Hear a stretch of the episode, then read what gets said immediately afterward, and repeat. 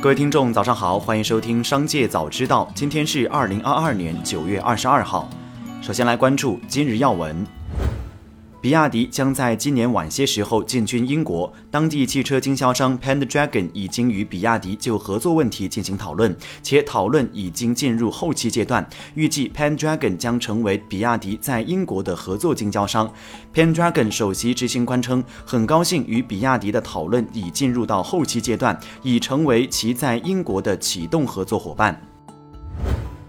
当地时间九月二十号，在自行成立的顿涅茨克人民共和国和卢甘斯克人民共和国，以及乌克兰南部赫松尔以及乌克兰南部赫松尔和扎波罗热地区宣布，将于九月二十三号至二十七号就加入俄罗斯联邦举行全民公投后，俄方表示将在俄罗斯各地开放几十个投票站，以便让被迫离开上述四个地区又想投票的公民进行投票。此次动员预计征召三十万名预备役人员。对此，普京宣布支持顿巴斯等地区公投。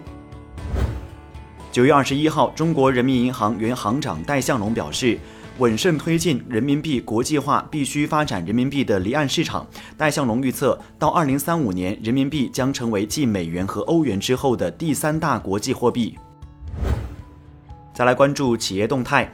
近日，快手关联企业北京达家互联信息技术有限公司与国家知识产权局信息电讯行政管理行政二审判决书公开，达家公司于二零二零年十月申请注册快手商标，被国家知识产权局驳回复审，遂起诉至北京知识产权法院。法院一审认为，原告所示材料均为单方证据，不足以证明诉争商标在复审商品上经使用，已可与二引证商标相区分。北京达互联信息技术有限公司不服判决上诉，二审法院维持原判，且为终审判决。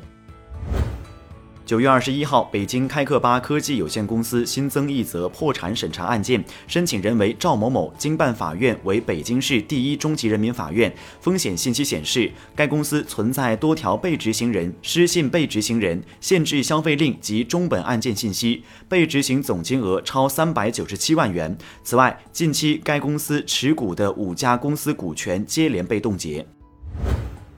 九月二十一号消息，iOS 十六为默认键盘引入了一个新的键盘触感功能。启用后，iPhone 在打字时每敲击一个键都会产生轻微的震动，提供按键被按下的物理确认，提升打字手感。该功能还是比较好用的，但苹果表示其可能会影响电池续航。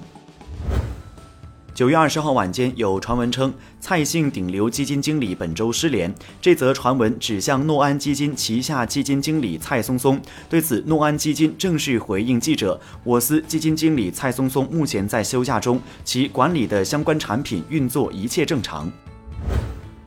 九月二十一号，美国联邦通信委员会当地时间周二借口国家安全风险，将中资电信企业太平洋网络有限公司及其全资子公司信通以及中国联通美洲公司列入威胁国家安全名单。对此，中国外交部发言人汪文斌表示，这是美方借口所谓国家安全、滥用国家力量、无理打压中国企业的又一案例。美方此举违反市场经济规则，破坏国际经贸秩序，严重损害中国企业的利益。我们对此坚决反对。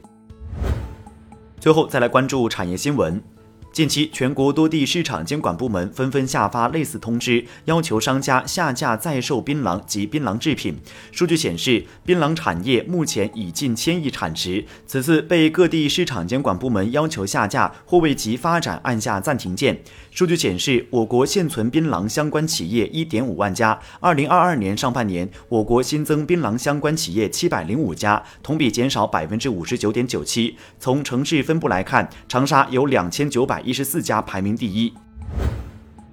与二零一九年高峰时期相比，截至二零二二年六月三十号，全国保险公司在保险中介监管信息系统职业登记的销售人员数量由二零一九年底的九百七十三万人降至五百七十点七万人，减少四百零二点三万人。其中，代理制销售人员从九百一十二万人缩减至五百二十一点七万人，减少三百九十点三万人。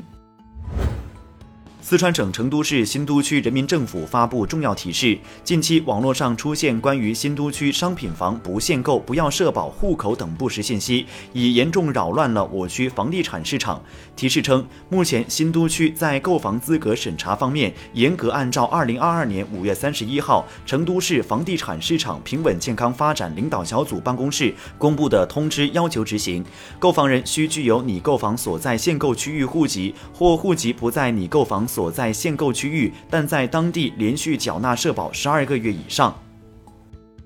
以上就是本期商界早知道全部内容，感谢收听，下次再见。